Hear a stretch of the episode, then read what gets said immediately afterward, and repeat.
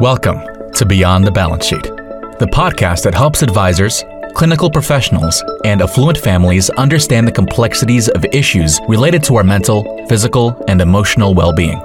Our co-hosts, Arden O'Connor and Diana Clark, will interview a series of guests on a range of topics, providing informative content and practical tools for professionals and families to consider. Here are your hosts, Arden and Diana. Hi, and welcome to an episode of Beyond the Balance Sheet podcast. Today's guest is Margie Foley, and we're going to be talking about protecting our aging population and our elderly from financial fraud. Margie founded Foley Management Consulting because she recognized the unmet need to provide confidential, competent administrative services to individuals and families and become trusted members of their support circle. As trusted advisors, Foley Management is an ethical partner in the development and maintenance of daily management services, including bill paying, appointment scheduling, home and staff management. And I imagine as I'm reciting this, how privy people are to personal information in that particular position. So Foley Management acts as a trusted liaison with financial advisors, home offices, healthcare teams, and attorneys. Welcome, Margie Foley. Thank you for joining me. Thank you for having me. It's a pleasure. So how big a problem is this? How are there statistics surrounding elderly being manipulated through financial fraud? There certainly are. There are many, many statistics, and unfortunately, the problem is growing. There was a large growth of fraud, particularly with elders during and after the pandemic. For instance, the FBI tells us that between the years of 2019 and 2021, elder fraud doubled to the tune of $1.7 billion. Billion? Billion with a B. Wow. Billion with a B. So it is a very, very prevalent issue, and one that's growing, and one that all of us, frankly, need to be aware of.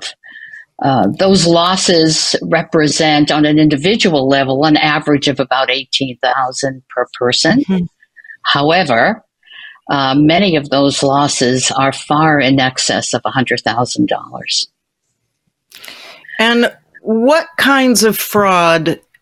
Are these trusted people that are defrauding, or are these stranger frauds? What kinds of frauds are the elderly being subjected to? The majority are strangers, and they do so in a variety of ways.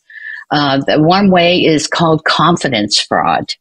For instance, I may call an elder who I know, I have researched and know that their sibling has passed away. And I may say, I'm a friend of your sister. We were such good friends, and I wanted to become friends with you. I want that connection. And so over time, you build a relationship, and at some point, that person will somehow ask for money. They may have an emergency that they cannot take care of because they don't have the money, or they may claim from the beginning to just be in a financial position that is unhealthy. So over time, they develop a relationship. And we see this also in romance scams, right? Mm-hmm. For the elderly. The end goal is always money. Another way is compromised email accounts, not taking proper measures if you're on the internet, not signing off of the internet, therefore leaving your information exposed. There's investment fraud, tech fraud. You know, I call you because there's a virus in your computer. We can see it. I'm from IBM. We need to fix this for you. You're going to have to send me X amount of dollars to get it done. And then I think one that we've probably all heard in the news recently, and which has grown, is the grandparent scheme. I'm your grandson. I'm in trouble. I'm his attorney. He doesn't want his mom to know he's gotten into trouble. For me to help him, I need X amount of dollars immediately. I will send someone to pick it up. I've had two parents who have been subjected to that one. Two. It's insidious, isn't that something? It's just insidious. And then, of course, there's the old IRS impersonation. You have to pay this. If you don't pay this, you're going to go to jail. You for fraud, for tax fraud. So there are numerous ways and new ones every day. So if you were to describe the vulnerable, what are the characteristics of that vulnerable person?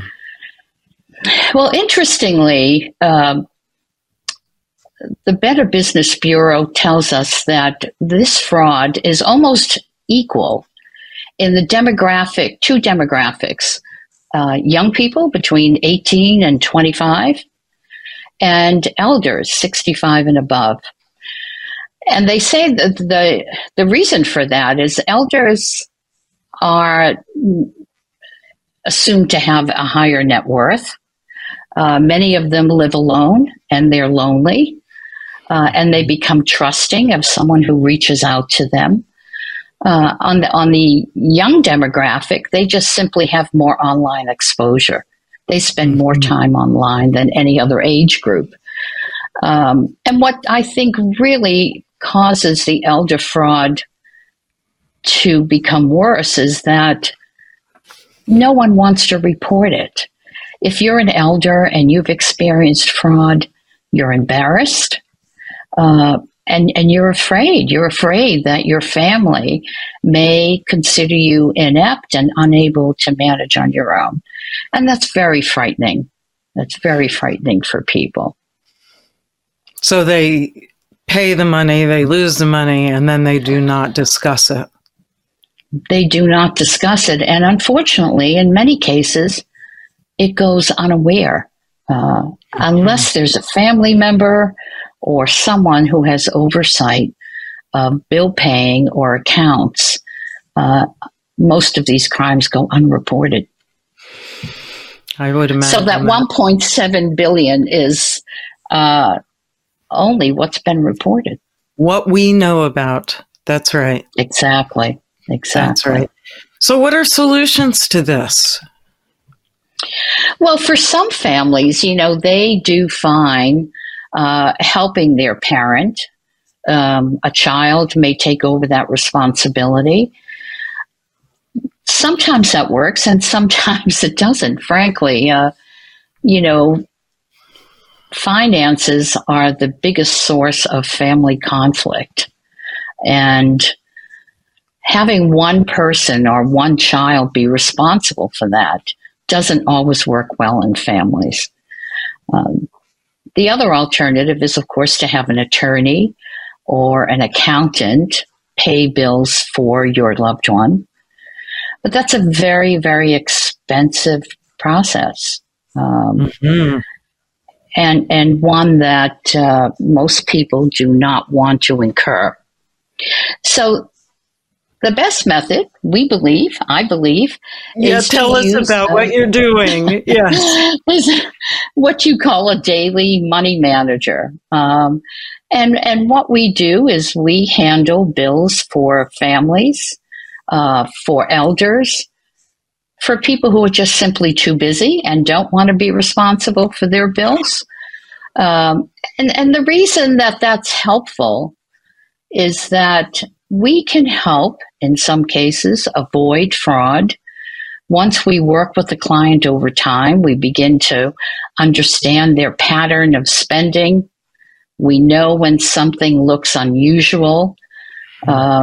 We can spot irregularities much sooner than perhaps a family might, if they ever do. We eliminate erroneous billing. Surprisingly, there is a very large amount of erroneous billing. And I think most of all, and perhaps most important, is that it eliminates the anxiety, both for elders and for their families.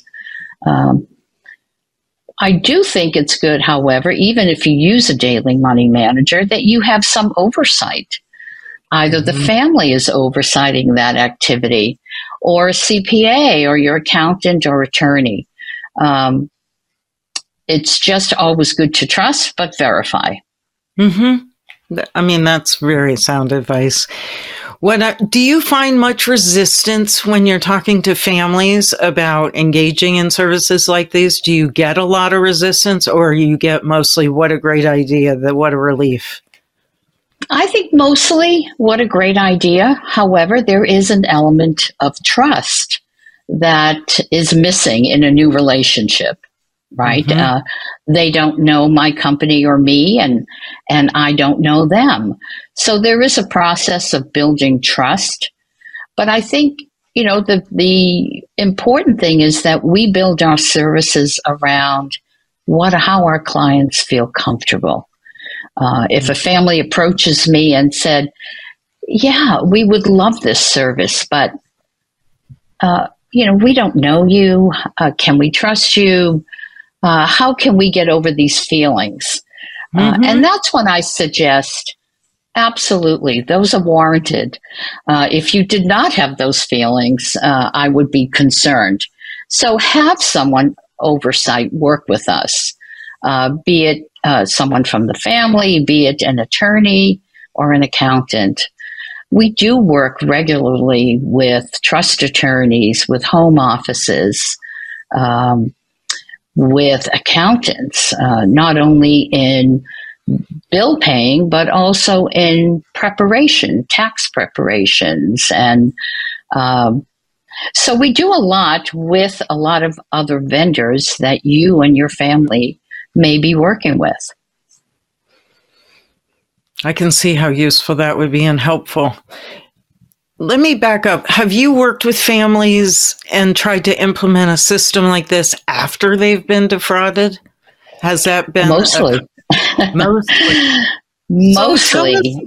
Tell us one story or two of families who have really been the victim of fraud and how they were able to recover. Yes, there are plenty of those stories.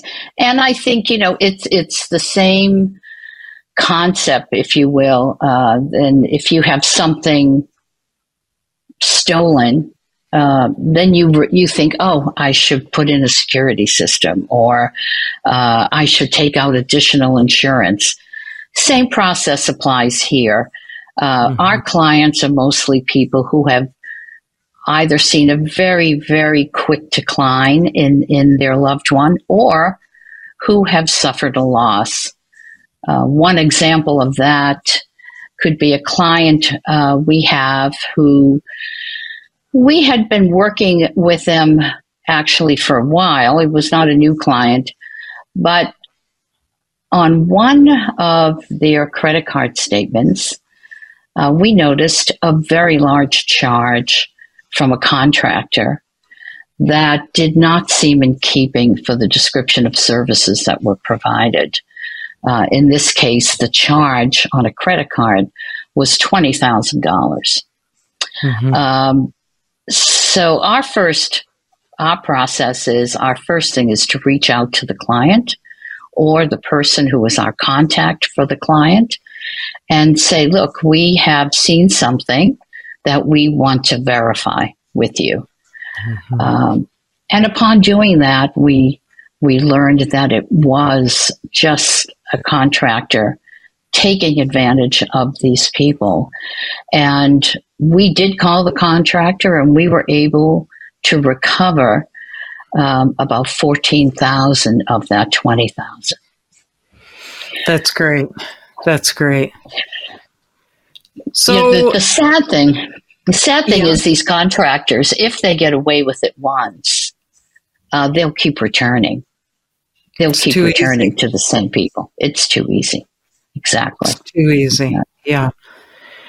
I have read a story about a Madoff-like person who was part of a religious organization. That was his confidence. He got in front of people in a religious setting and used that as his way of developing trust. It's very prevalent. And frankly, on the religion side, some of those are prevalent for all ages. Mm-hmm. That is not something that anyone is immune from. And I would add that even in today, some of these fraud scams are so good. Mm-hmm. I get them in my mailbox. You know, mm-hmm. Oh, your FedEx package, we couldn't deliver it. Please call us. Typically, you can identify something in that message that doesn't look quite right, either in terms of graphics or spelling, but to someone who may not be quite as alert as they used to be. Those things go unnoticed. Those things go completely unnoticed. So we like to tell our clients there is nothing so urgent that would need to send money for that you cannot take the time to verify, or have a family member verify, or have your money manager verify. There's never a need to run to the bank and get money for anyone who might call you, or mm-hmm. gift cards, which is another way of getting money. Mm-hmm. In fact, there was just a story on the news the other night I saw of a woman, a very well-educated woman, not particularly elderly, but fell for a scam with these gift cards and went through over $200,000 of her money. It really, I think, I wish that we could do a better job of getting the word out there, both to the elderly and to their families, because it's growing at just a ridiculous speed. Well, we will do our part with this episode. We will begin to start talking about it with everybody we work with. So that's really helpful. I appreciate that. I might give one more tip to people out there, and that would be, if you're on your computer, make sure that you sign out of your bank. Make sure that you disconnect from the internet. And again, this goes back to another client who was in the habit of leaving both of those things open on their desktop, and as a result had $12,000 taken out of their checking account. That was recovered, but that may not always be the case, particularly as these thieves become more and more savvy. They'll disappear with it at some point. They'll figure out ways to disappear. Yeah. Absolutely. Absolutely. For sure. Well, Margie Foley, I appreciate you taking the time today. For our listeners, if you've enjoyed this episode of Beyond the Balance Sheet podcast, please like us on your platform of choice. Thank you so much. Thank you for listening to Beyond the Balance Sheet, a podcast designed to help advisors, clinical professionals, and affluent families solve some of their biggest medical, psychiatric, and emotional challenges. Visit beyondthebalancesheet.com to read more about our guests and resources, and sign up for our newsletter.